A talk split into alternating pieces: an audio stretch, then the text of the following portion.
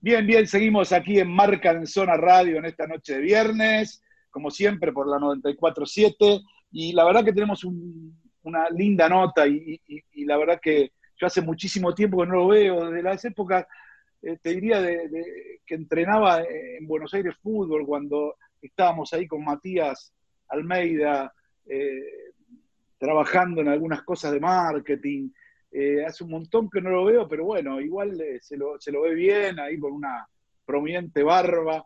Este, y, tengo el placer y el gusto de, saludar a Carlos Rojas. Buenas noches, Carlos. Estás en, eh, ahí en Orlando, en, la ciudad ESPN. ¿Cómo estás? Buenas noches.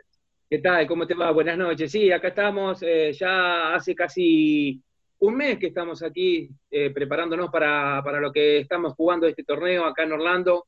La verdad que es una experiencia totalmente diferente y nueva para lo que es el fútbol. Así que, bueno, aprovechando al máximo todas las instalaciones que tenemos para nosotros solos. Claro, eso es lo que me gustaría que me cuentes en principio, ¿no? Por ejemplo, vos estás hablando ahora de una habitación que se supone debe ser de un hotel o de una concentración. ¿De dónde estás hablando específicamente? Nosotros estamos acá dentro de, obviamente, de Disney, uno de los hoteles de Disney. Eh, obviamente que estamos casi, eh, cuando arrancó todo este torneo, eh, éramos 24 equipos, 26 equipos, y ahora ya quedó reducido a la mitad, estamos, estamos yendo por el torneo por cuartos de finales.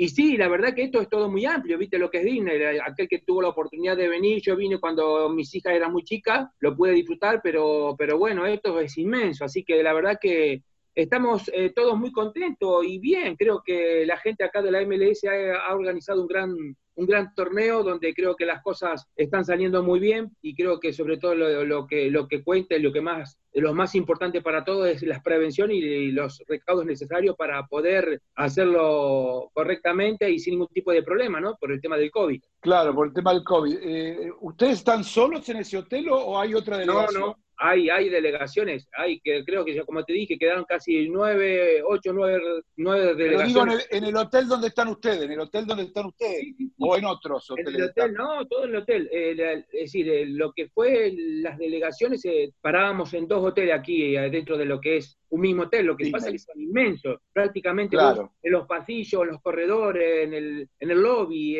inclusive los salones que tenemos son todos individuales para, para cada uno de los, de los equipos. Muy, vos, te, vos te podés llegar a encontrar con los equipos cuando ven de entrenar, a lo mejor, eh, o cuando te lo cruzás a la mañana, a lo mejor para desayunar, pero todo eso es, cada uno tiene su lugar de desayuno, cada uno tiene su lugar de comida. Es decir, la verdad que en ese sentido la MLS creo que ha hecho una, un, excelente, un excelente trabajo. Y después, obviamente, te puedo decir que cada dos días nosotros hacemos el examen del COVID. Es decir, estamos realmente muy, muy, digamos, bien, bien, nos están atendiendo muy bien, este, las prevenciones se están tomando, así que yo creo que, que, de alguna manera podemos en ese sentido estar tranquilos. No, y además otra cosa, Carlos, que yo, yo creo que esta experiencia que está haciendo la MLS no es una experiencia menor, porque la verdad que este tema de la burbuja le va a servir mucho a la UEFA ahora en Portugal para lo que quiere hacer.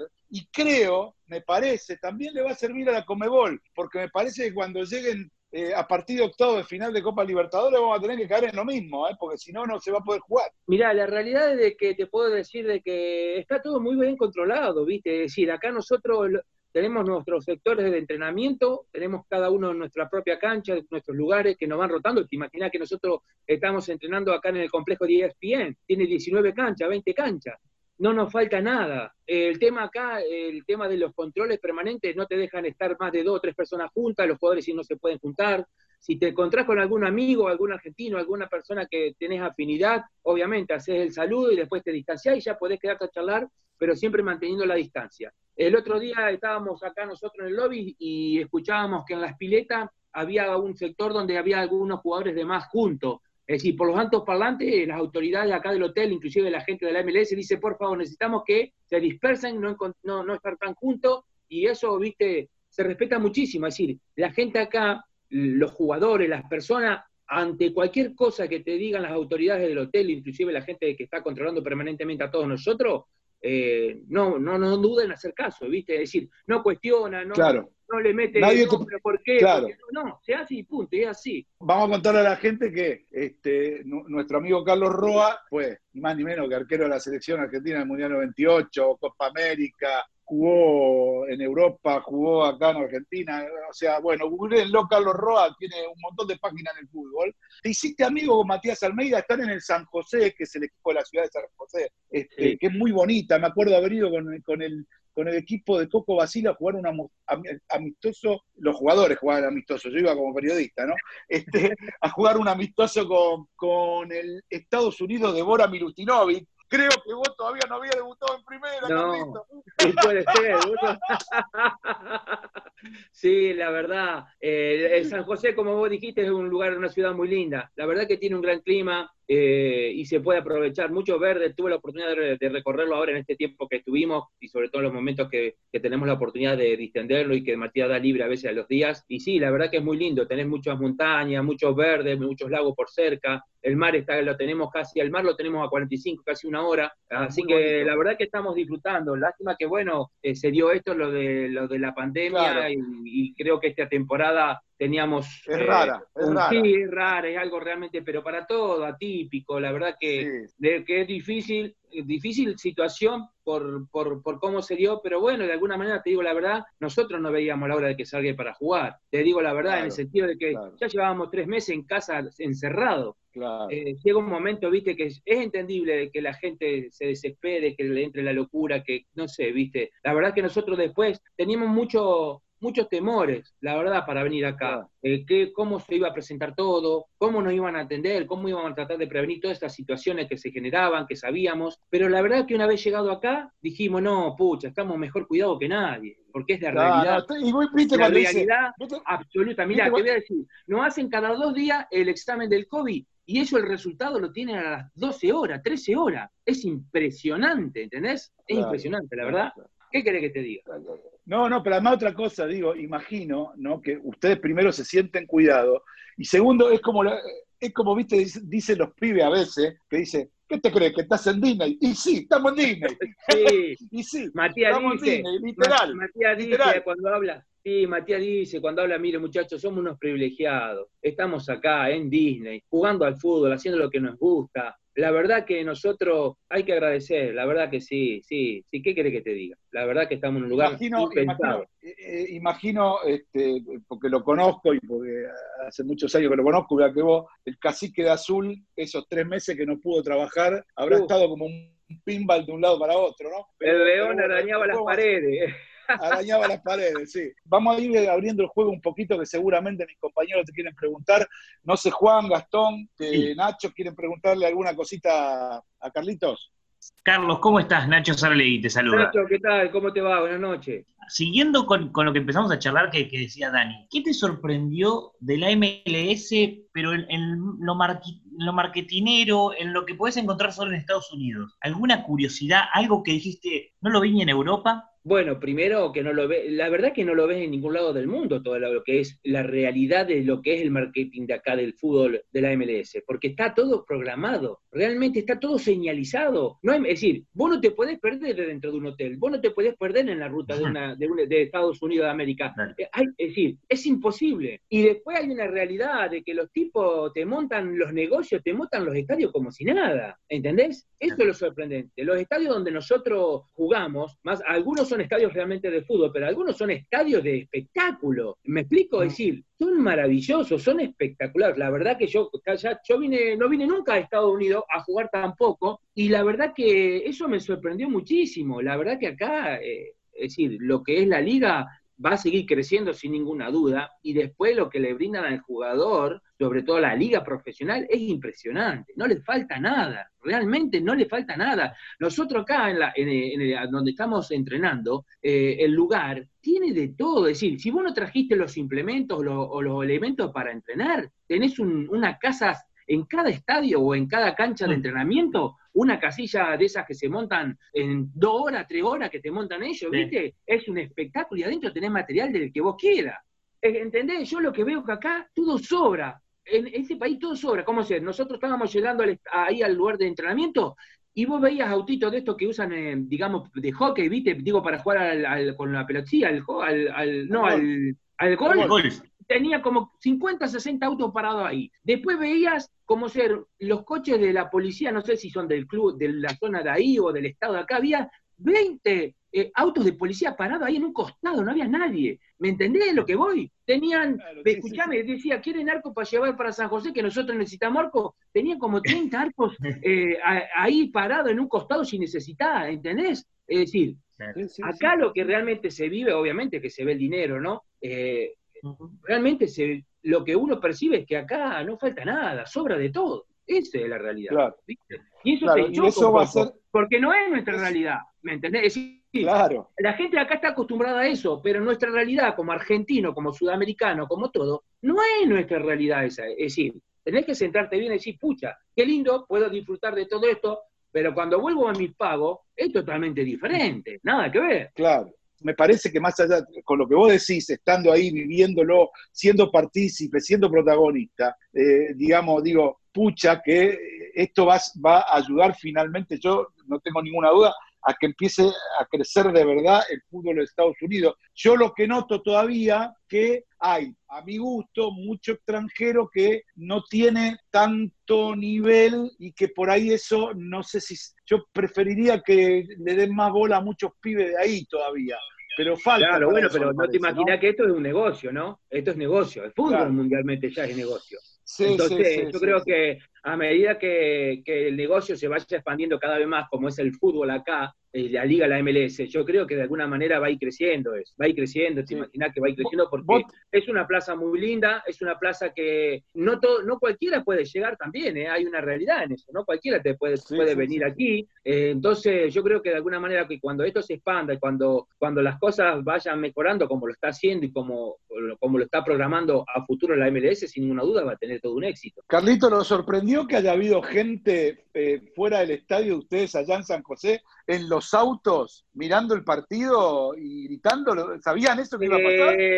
¿O se lo, mostró la gente? La verdad es que hasta que yo me di cuenta de eso, yo pensé que no se reunían nada, qué sé yo. Pero cuando salió eso y públicamente que podemos, lo pudimos ver por las redes sociales, yo y todo, y toda la gente, es emocionante. El estadio abre, abre, cada partido nuestro, el estadio abre para que toda la gente de, de los COI puedan ir ahí a, a festejar, a ver su partido del equipo y creo que la gente en ese sentido acá es muy, muy sobre todo abierta y sobre todo los clubes le, dan tantos beneficios a la gente, a la hinchada, a la gente de familia, a la gente que va a ver los partidos porque permanentemente, ya te digo, nosotros inclusive cuando vamos a jugar de visitante en campeonatos locales, abren el estadio, lo que estás viendo vos, es decir, toda la gente puede ir a disfrutar en pantalla gigante el partido. Claro, acá, acá lo bueno, lo hicieron, pero lo hicieron dentro de sus autos para mantener una distancia social. Eso fue lo novedoso. No es que se abrió, la verdad que estuvo muy bueno, muy bueno y muy raro por otro lado, porque estaban en el autocine mirando fútbol, ¿no? Una es, como, es, como, emular, sí, eh, eh, la,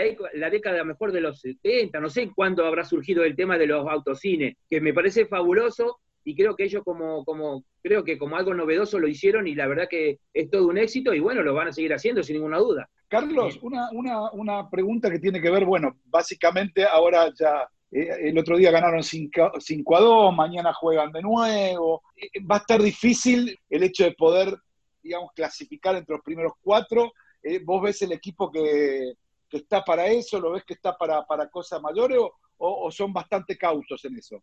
No, en eso yo creo que hay que ser cautos, pero la confianza es plena, es decir, que todos los equipos que vienen acá vienen con un objetivo que es llegar a la final, es decir, estar el 11 de, agosto creo que se va a jugar la final.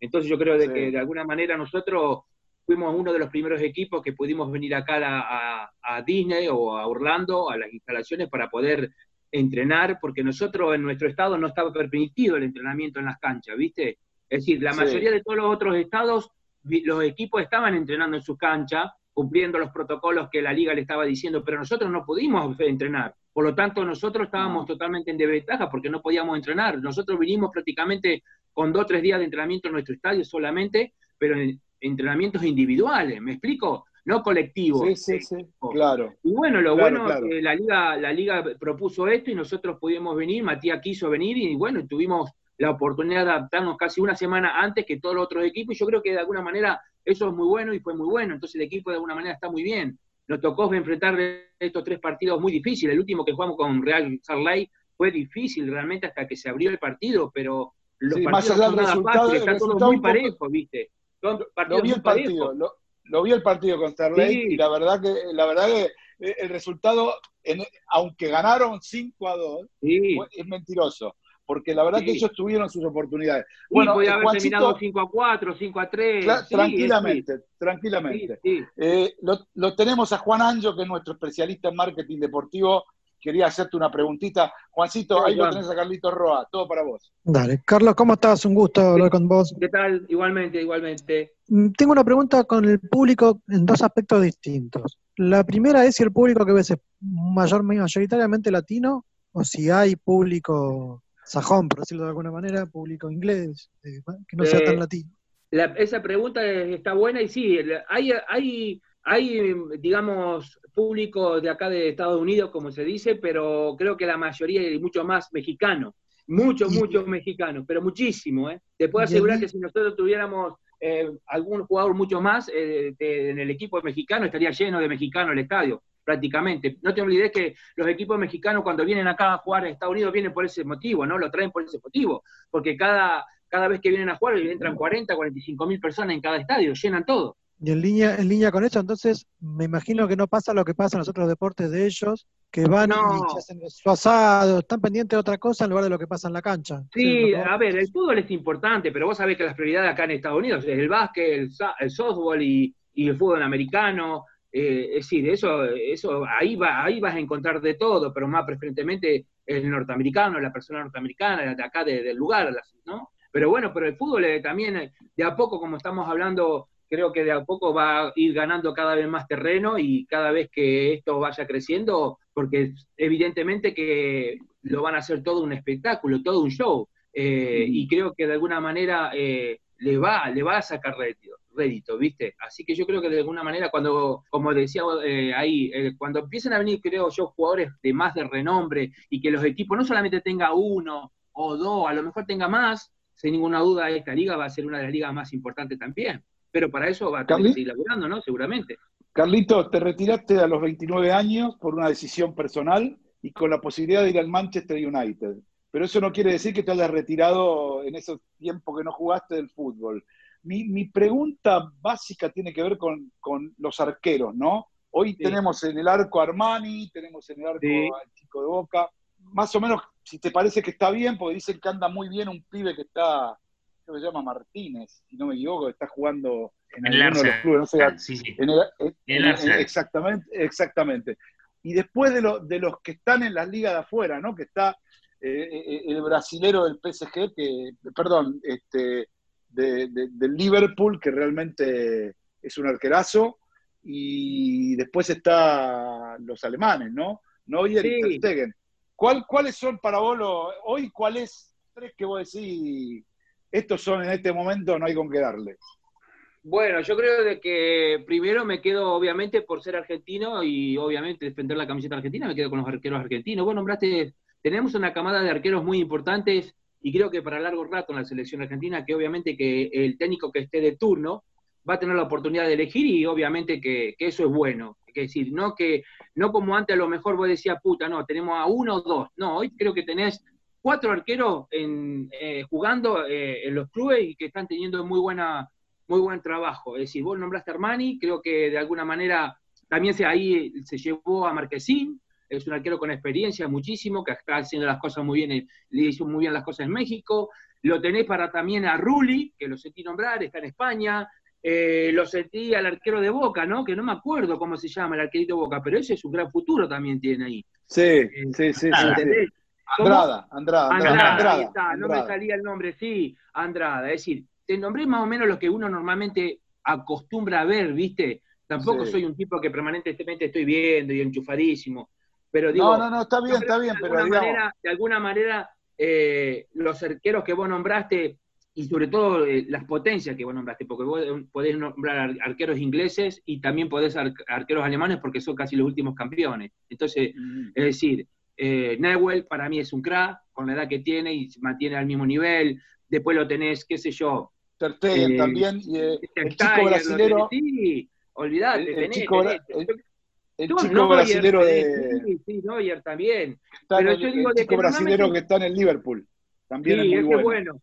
Ese es bueno también. Carlos, yo te quería consultar sobre qué tipo de arquero te encontraste vos en Estados Unidos, desde el punto de vista táctico y técnico.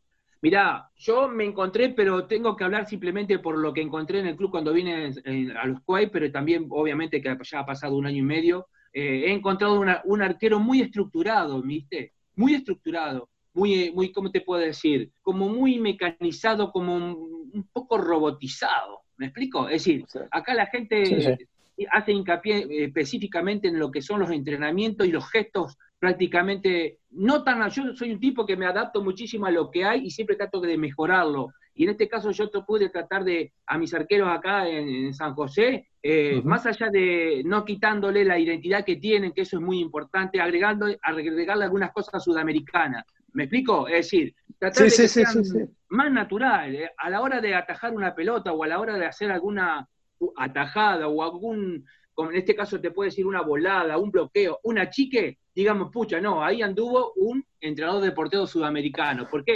Porque la chique argentina no lo hace cualquiera, porque la salida en los corners no te sale cualquiera. Acá, acá la gente, acá no salen los corners, los arqueros no salen prácticamente, muy poco, es como en Inglaterra, muy pocos salen a cortar centro, muy pocos son los que adivinan y anticipan a la jugada. Eh, eso yo creo que viene con viene naturalmente, yo creo que en nuestra cultura. Y nosotros somos, en ese, en ese aspecto, creo que en la cultura de los arqueros, oh, somos, tenemos muy buenos arqueros, tenemos muy, muy, pero muy buenos. Obviamente que siempre van a llegar los más representativos y vamos a hablar de lo más representativo que es no de las selecciones, jugar en Europa, en Italia. Pero fíjate que arqueros argentinos hay en todo el mundo. Arqueros argentinos hay en todo el mundo y nos quieren, de, hecho, usted tiene, de hecho, de hecho, usted tiene al Indio Vega el indio, el indio es impresionante. La verdad que el año pasado eh, nosotros no fue, la verdad no hizo muy bien. Primero por una cuestión de grupo, él sabe inglés, eh, sabe inglés. Te imaginas que para mí era importantísimo también, porque yo no sé inglés, estoy aprendiendo y voy a la marcha,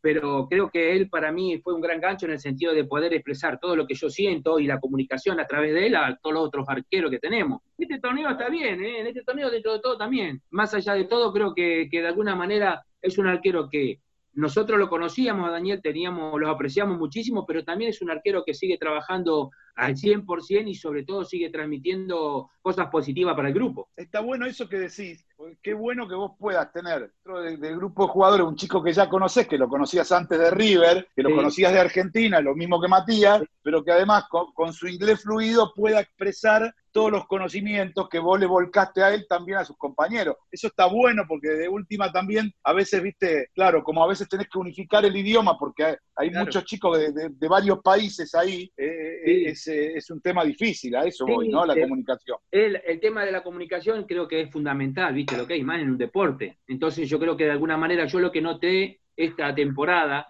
eh, sobre todo en los trabajos, en los ejercicios, es que los muchachos eh, van mucho más sueltos y sobre todo entienden y, lo hacen mucho mejor que el año pasado. Y bueno, yo creo que uno de los puntos es eso, es decir, el hecho de la comunicación y que ya te conocen y que de alguna manera eh, ellos van viendo la clase de gusto que vos tenés por los porteros. Yo hablo mucho con ellos, inclusive en estos meses que tuvimos de encierro en cuarentena, hacíamos Zoom toda la semana y obviamente que uno va hablando con ellos porque yo tengo una gran amistad con todos ellos eh, y me expresaban sus dudas, sus, las cosas buenas, las cosas malas, las cosas a lo mejor que yo tengo que hacer para mejorar también, que no le gustan a ellos. Es decir, el diálogo que yo, no, yo tengo con todos ellos es muy fluido y eso a mí me permite de alguna manera conocerlos a ellos, pero también me permite yo crecer como persona y como individuo. Claro, eh, Carlitos, tenemos que ir cerrando, pero tenemos tres preguntitas de, respuesta rápida para ir cerrando. Entonces, a ver, dale, dale. Vamos con la primera, decime bien, dale. Vamos, voy a arrancar con esta. Te está saludando alguien que tiene 32 años y vivió el Mundial 98, eh, muy, muy fanático. Sí. Carlos, nosotros hablamos de marketing deportivo acá. ¿Vos alguna vez te explicaron por qué no te hicieron los cabezones de Coca-Cola? ¿Viste? ¿Vos sabés? ¿Es verdad? No sé por qué, la verdad. Nadie me explicó nunca nada. No tengo el coso mío ahí, ¿viste? Es verdad. Claro. Hicieron el Mono Burgos, hacen a Caballero. Vos sabés que vos debes ser la única persona en el planeta Tierra que pregunta eso. Yo me lo explico toda mi vida, toda mi vida traté de yo de, conseguirlo, y yo las veces que, que habría, viste, eh, hay un ahí en, como en internet, en el Mercado Libre, todo digo, por ahí lo encuentro en Mercado Libre. Metí a Mercado Libre y aparecía el mono Burgos, digo, ¿y este qué pinta acá, boludo? La puta madre, estoy ahí, jugué en un mundial, estuve en la selección y no está mi muñequito, así que bueno, no importa. Siempre fue, siempre pensé en eso, pero No, la no, verdad que no tiene es- explicación. No, tiene no, tiene explicación. explicación. Para mí sí, para mí, para mí, A ver, creo, eh, supongo, ¿eh? Para mira mí que te que voy, a, hizo, te, voy a, te voy a confesar que te voy a creer, porque la verdad que No, nunca tuve la oportunidad yo de hablar pero- de este tema con alguien. Carlito, esto es una suposición. Para, Sí. en, en estas grandes corporaciones, aunque te parezca mentira, hay tomando decisiones y armando este tipo de cosas gente que no sabe de esto. Y cuando te digo que no sabe, no solo no sabe, no conoce a los jugadores, eh, no sabe tampoco rodearse de gente que sepa y que le traiga la información correcta. Entonces, para mí no tengo ninguna duda, ninguna duda que ese tipo que armó eso, el tipo que le trajo la información, no trajo al arquero titular de esa selección. Así de fácil. Bueno, vos, pues, La información. Eso, es una suposi- Sí, suposición mía, ¿eh? Nada más. Sí, es válida, es válida porque uno, obviamente, yo la verdad que no le encuentro explicación también, pero yo creo que de alguna manera es una explicación objetiva lo que estás dando hoy. Está bueno. Sí, vos, sabés, vos- Dale. vos sabés, Carlos, que también faltó. Eh, faltó Pupi, faltó eh, Matías. O sea, faltaban piezas claves de ese equipo. Eso era lo raro. De eso hablamos Eso- en marketing y después te voy a mandar una foto de mi colección y faltás vos. Bueno, Qué Yo- lindo, vos sabés escuchame. que yo siempre quise tenerla, pero nunca pude conseguir mucho, o sea, verdad que fue porque para tener recuerdo, ¿no? Y la verdad que uno es como un chico en ese sentido, pero bueno, ya pasó tanto tiempo también que desistí, y ahora que vos me decís directamente que no existe, no existe, ¿verdad? igual, de- igual yo le contestaría, ponete vos, Nacho, si sos un muñequito. Te pones al lado de un muñequito y listo, ya está, Nacho, ya está. Estamos Ponete iguales. vos. Qué malo. Bueno, este, nada, vamos a ir redondeando. Y un- la, un- la pregunta que tenía era, completando la, la preguntita de, de Juan, es decir, Juan lo que te preguntaba en su momento era el hecho de haber mucho público latino y mexicano, si igual tenían la costumbre que tienen los americanos de hacer la larga con la barbacoa, con, sí, con sí, toda la parafernalia. Sí. Eso es lo que Es te que todos preguntaba se, Juan. todos se estiran, sí, lo tenés, todos son iguales, es como, a ver, vos agarrás la costumbre, nosotros somos muy especiales los argentinos, pero acá Sí. la verdad, eh, el argentino, el mexicano, inclusive el mismo gringo acá norteamericano, tiene esa cultura de ir a los espectáculos y no ir sobre la hora, te va antes, ¿por qué? Porque te arma el circo Sí. para comer, para esto, es decir, es impresionante y eso eh, está bueno, está muy bueno, porque acá, obviamente, a, a- a diferencia de nuestro país, acá todo es una fiesta, donde Claro. Bueno, por eso, por eso, va la familia toda, todo el mundo festeja, todo el mundo la pasa bien. Acá no vas a encontrar a alguien que a lo mejor somos rivales y vas a encontrar peleas, vas a encon- porque obviamente acá las leyes son muy duras igual, ¿eh? Acá Claro, no andás claro, tu tía. Acá, escuchame, nosotros te cuento un poquito, me salgo del tema, pero nosotros teníamos en un momento en la zona donde nosotros vivimos en Santana Rose, la posibilidad de que venía gente de, viste cuando hubo el tema esto de la de, de- de- de- de que mataron a esta persona de color y toda esa historia. sí, Iban sí, a venir sí, a nuestro lugar, eh, a hacer un desmán, no sé qué historia, tenían información. Una tarde salgo yo con mi esposa a caminar, que yo me encuentro con un cua- escuadrón de policía de 70 tipos. Eh, y les dijo amablemente, señor, necesitamos que ustedes se vayan para la casa porque va a venir, puede haber no sé qué historia. Olvídate, ¿sabes cómo salimos? Volábamos. Olvídate, Claro, pero claro. vos ves, vos ves Claro. a estos tipos que están todos con, son grandotes, que tienen por todos lados pistola, tienen, no, te, te, te da un miedo, la verdad Claro, claro. miedo. Claro, No. imponen respeto, imponen no, respeto. sí, no, no te podés ni acercar. Así que te digo la verdad que en ese sentido acá la gente eh, puede haber casos y lo hay, y puede haber que lo haya excepciones, pero la verdad que eso te da una seguridad y una tranquilidad absoluta, que vos podés andar a las 10, a las 11, a las 12 de la noche en, eh, en tu auto con relojes roles, con lo que vos quieras colgado, y nadie te va a venir a hacer absolutamente nada. Carlito, bueno, este, te, vamos agradeciendo por, este rato de esta noche, este, ahí en- en Orlando, ahí en, en la ciudad ESPN, dentro de- de- de- de- del imperio Walt Disney. Carlos Roa eh, integra en este momento el cuerpo técnico del San José con, con Matías Almeida. Y nada, te agradecemos mucho la charla, te agradecemos mucho todos los datos que nos diste, este rato tan lindo que pasamos con la gente de Marca en Zona Radio, acá por la 94.7. Te vamos a hacer llegar, seguramente Gastón o Nacho te va a hacer llegar la nota para que la puedas compartir o la bueno puedas, sería, o la muchachos, puedas, sí, sería o bueno. la puedas, la puedas escuchar por Spotify. Y ya hay una idea ahí de alguno, de alguno de la producción de ver cómo consiguen, y si no consiguen, armarte el muñequito para que lo puedas tener. ¿eh? Joder, sí, sería buenísimo. tiene que ser, hay que ir a un escultor, alguno que haga esas cosas con porcelana o, de plástico. Igual vos decile, igual vos decile a Almeida, al head coach, al head coach, decile de parte de, decirle de parte de Danny Weinstein que si quiere el muñequito que tiene que estar acá como estás vos y darnos una nota como una voz. Si no, no va a tener. No, le voy a decir, le voy a decir ¿eh? nosotros. Dale. Sí, te lo voy a decir. Dale. Che, Carlito, muchas gracias. Muchas gracias de parte de todo. ¿eh? Bueno, yo te agradezco de corazón que se hayan acordado de mí, de poder hablar esta noche con todos ustedes. Habíamos pasado una hora espectacular.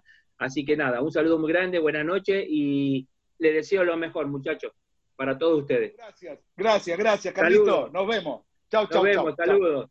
Bien, perfecto. Entonces, seguimos aquí en Marca en Zona Radio, en la 97.4. Llévatelo, Javi, llévatelo.